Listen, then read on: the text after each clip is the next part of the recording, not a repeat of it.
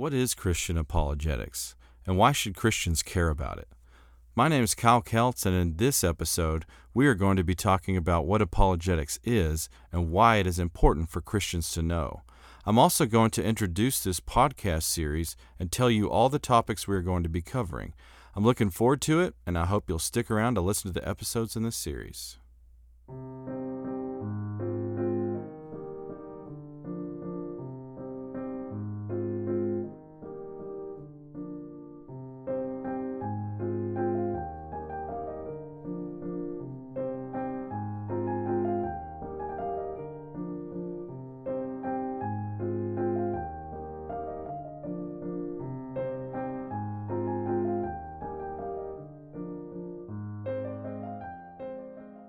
Welcome, everyone. This is the first video in a series of videos I was going to do on apologetics. My name is Kyle Keltz. I teach Intro to Philosophy, uh, Intro to World Religions, and English Composition at South Plains College in Levelland, Texas. I have a PhD in Philosophy of Religion. I also have a master's degree in apologetics from Southern Evangelical Seminary. And um, this video series is coming from a, an intro to apologetics course I taught at Kingdom Preparatory Academy here in Lubbock, Texas. Uh, Kingdom Preparatory Academy is a classical Christian school, and this course was taught to um, uh, high school students, juniors and seniors. It was dual credit. So, um, all of the material in, in these videos is going to be at that undergraduate level. So, it's not completely basic. Um, but it, I mean, but it will get deep. It will tend to get deep sometimes. Um, in this video, we're going to be talking about what is apologetics. If you don't even know what that is right now, um, but I wanted to say, uh, I, I, this material is from a course I taught. If you ever see in these slides a uh, place where um, there's a page number and and it at the end of a, a term or a quote, um, it is pointing to this uh, textbook that we use for our course called Christian Apologetics: A Comprehensive Case for Biblical Faith by Douglas, uh, Dr. Douglas Groothuis. Okay, um, so just getting that out of the way. But yeah, I, I just um, I had um, I taught this course in the spring of uh, 2021, and I got excited about the material. I just thought I would share it with YouTube. Uh, so, some of the some of this, I mean, all of this material is going to be loosely based off of that class. I've made some modifications here and there, uh, but yeah, um, I just wanted to make a, a YouTube series. Um, you might also be listening to this on a podcast. I'm going to try to make it so that I read everything for people who are just listening on audio. Uh, but yeah, in this in this series, we're going to be covering an intro to apologetics. Like I said, uh, in a lot of these videos, a lot of the topics might go way deeper, but if you are familiar with intro classes, you're trying to cover so much, it's it's really shallow. You can't ever dig too deep into anything. I try to keep these videos uh, under an hour or around an hour. Um, but here's all the topics we'll be covering: intro to apologetics, the biblical basis for apologetics. There's um, almost 30 uh, topics we'll be covering. The third one is apologetic method. Then we'll be talking about the objectivity of truth. After that, we get into arguments for God's existence, cosmological arguments, the Kalam cosmological argument. Then I'll talk about design arguments, specifically the argument from fine tuning after that. Then I'll talk about the moral argument. And before I do that, I'll talk about the objectivity of morality. Um, after we go from God's existence, we'll be covering arguments for um, why we think that human beings have a soul. I'll even have a lecture on why we think it's self defeating to believe that you don't have a soul. Um, after this, we'll move on. Um, you know, if you're familiar, and I'll talk about this in later videos, if you're familiar with the three step apologetic method, it, it mainly starts with defi- uh, defending that uh, truth is objective, then you defend the truth of theism and you provide arguments for God's existence. Then you move on to the truth of Jesus' resurrection. So, to prepare for that, we'll be talking about why we think miracles are possible. Uh, we'll be talking about why we think historical knowledge is possible. Then we'll examine the New Testament documents and the writers, try to argue that they're reliable, talk about Jesus' self understanding, um, problems that people have pointed out with the synoptic gospels Matthew, Mark, and Luke. Then we'll talk about uh, arguments for the resurrection of Jesus, and then I'll focus in on a specific argument for Jesus' resurrection, the modern trilemma argument. Um, once we've done that, we've pretty much will have covered everything in the three-step apologetic method.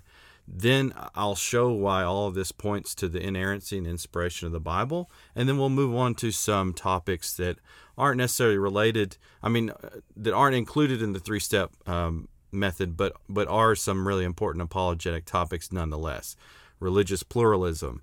Um, how do we how do Christians deal with the fact that there's many world religions? Uh, the destiny of the, of the unevangelized. That's the question of what happens to people who never heard the gospel before they die. The problem of evil. Um, answers to the problem of evil. The Bible and evil. What the Bible has to say about evil and why it's here. Then we'll talk about, we'll finish it off with faith and reason. What's the relationship between those? Are they contradictory? And uh, scientism. Okay? So that's what all these videos are going to be about. So if you're watching this before they all came out, that you can look forward to seeing videos on that. So yeah, um, you know, I'm, I'm hoping that both uh, believers and non-believers will be watching these videos. I'm not going to be speaking. Uh, I'm going to try not to speak completely biased towards Christianity, which is kind of funny uh, sounding to me because I'm going to be defending the truth of Christianity. But I, I, what I what I mean by that is, is that I'm not going to be talking down to non-believers, uh, non-Christians. Okay. Um, I, I, don't. I think that would be actually a wrong thing to do, anyways. So I, am hoping that these videos will be non-believer friendly and and, and non-Christians will will feel comfortable uh, looking at all this. Um, in in the beginning, you know, throughout these videos, I'm going to defend that the Bible is the Word of God and it's inerrant and uh, inspired. Okay. Um, but in, in, the beginning, don't take me to be saying that you know any of these Bible verses prove anything before we've gotten to that point. I just um, this did come out of the a, a, a, class at a classical Christian school, and we started every class obviously uh, with a Bible verse. And I just I thought it would be good to keep these in here. It'll give you some insight into what the Bible has to say about apologetically related topics. Okay, so uh, you know if you don't want to hear about the Bible and you're going through these lectures, then then you can just fast forward through these parts. If you're a believer, hopefully these will uh, give you some insight into some verses.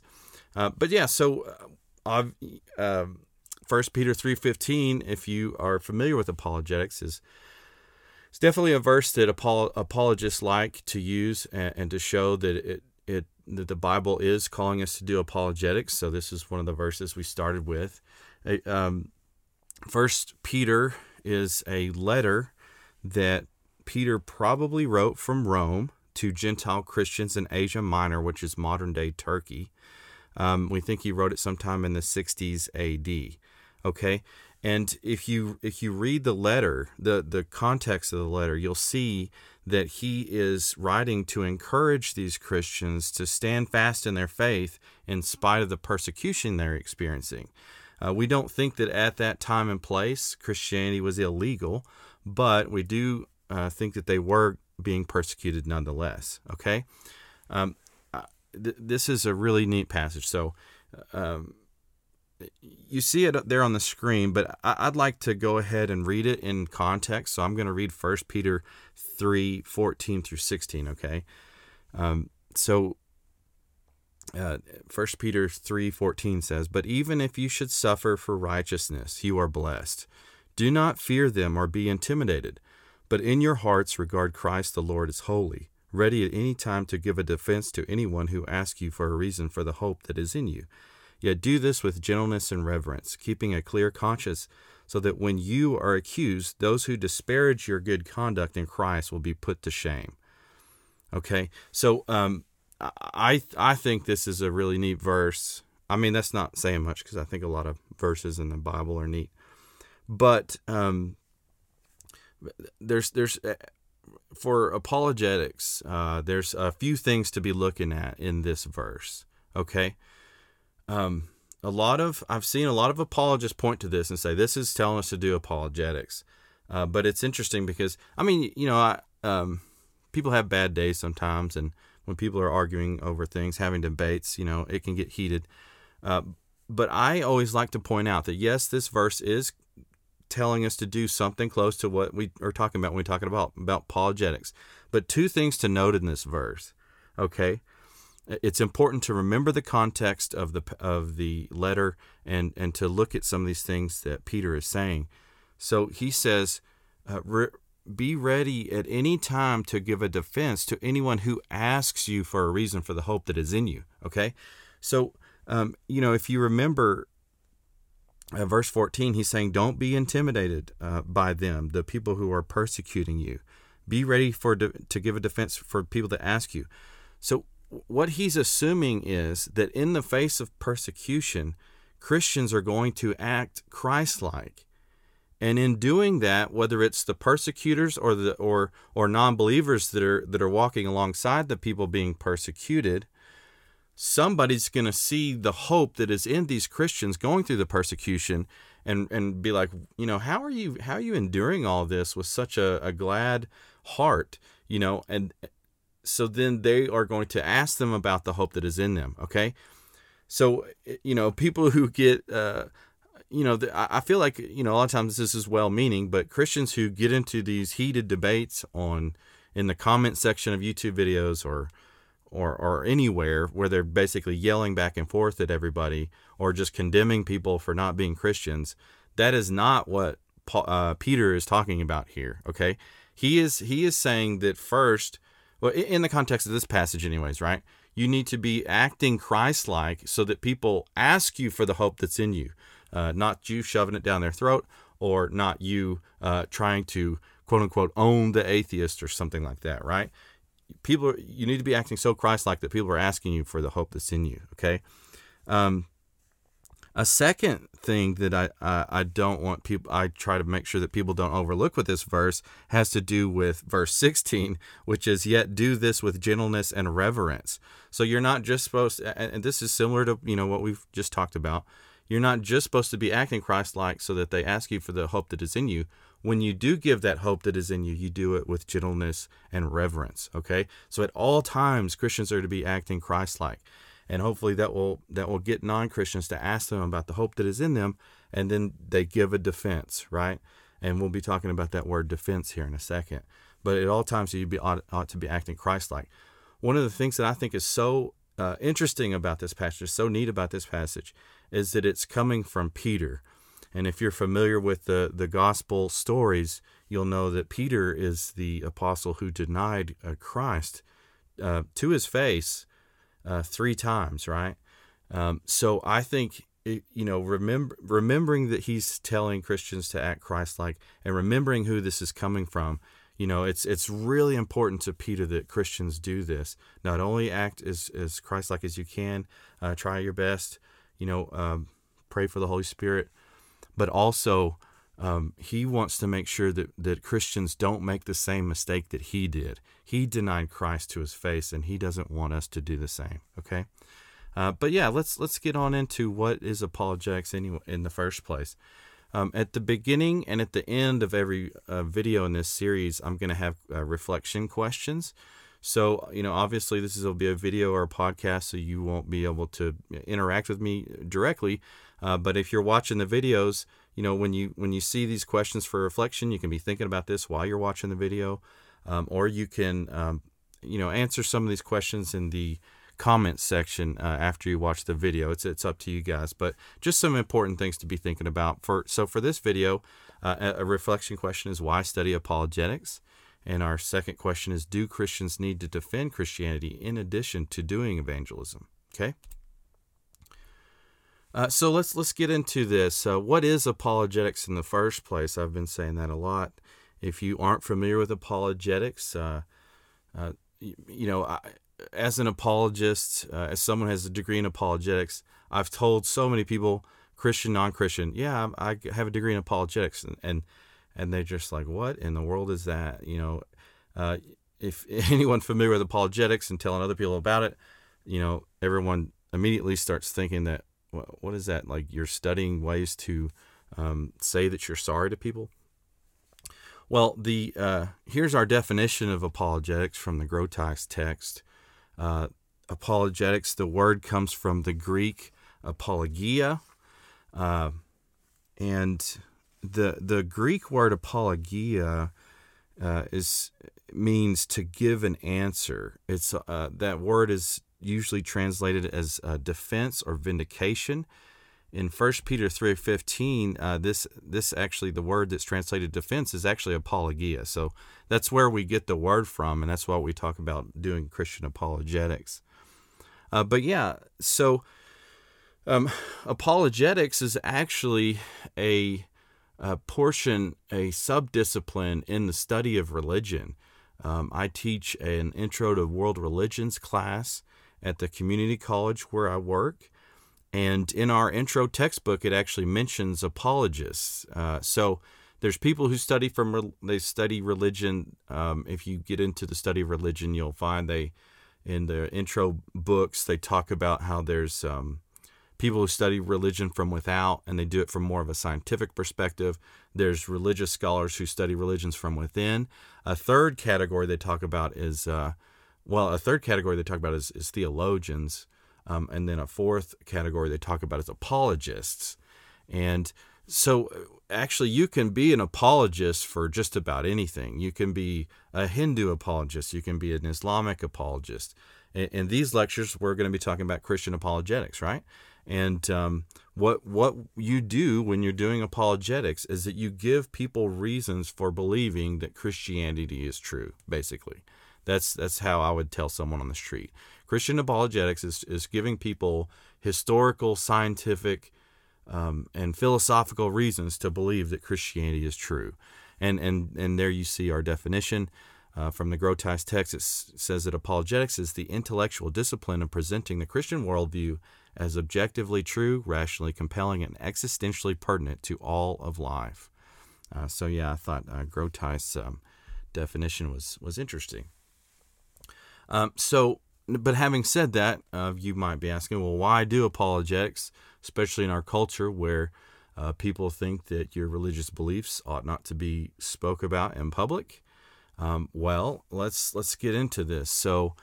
Um, as a Christian, I would say there's two main reasons for doing apologetics. One is to speak the truth in love to unbelievers in defense of the gospel, and two is to strengthen the faith of believers. Okay, and um, if you ever get into systematic theology, you will learn that uh, theologians have looked all throughout the New Testament, all throughout the Bible, really and they believe that you can um, looking at all the verses and all the, the books you can make conclusions about what jesus and the apostles meant uh, you know like what obviously jesus commands believers to uh, or, or, excuse me um, the the new testament the apostles command believers they tell believers that we need to get together as a group um, as a corporate group and worship every Sunday, right?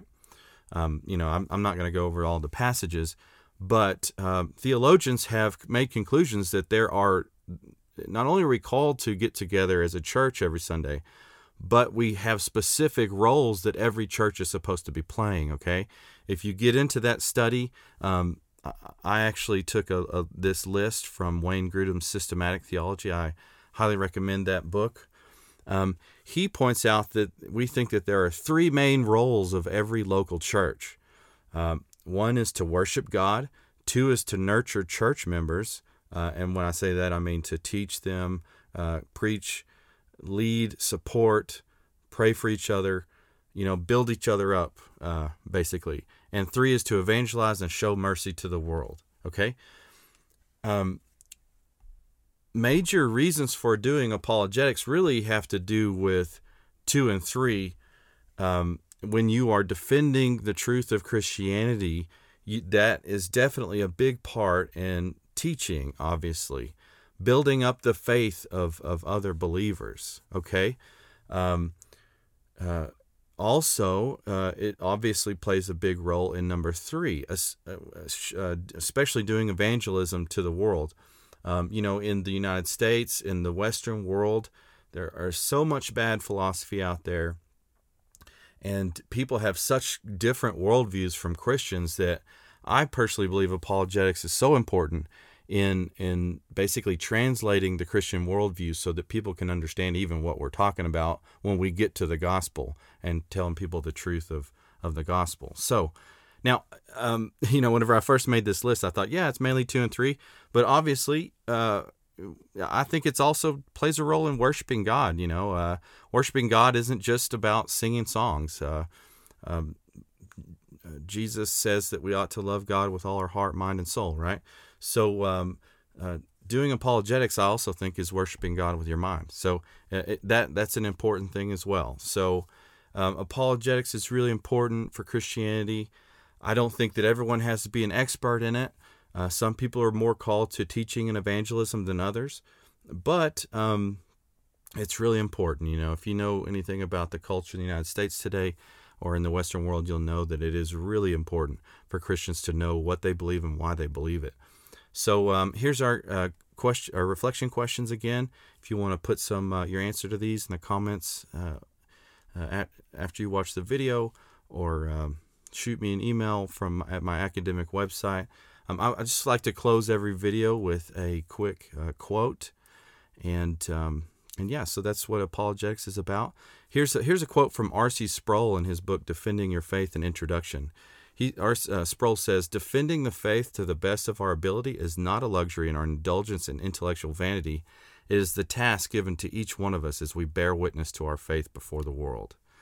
Um, I, I, I, do want to throw a shout out to um, my seminary. Just want people to be aware. Uh, you know, I got a master degree and my PhD from Southern Evangelical Seminary in Matthews, North Carolina.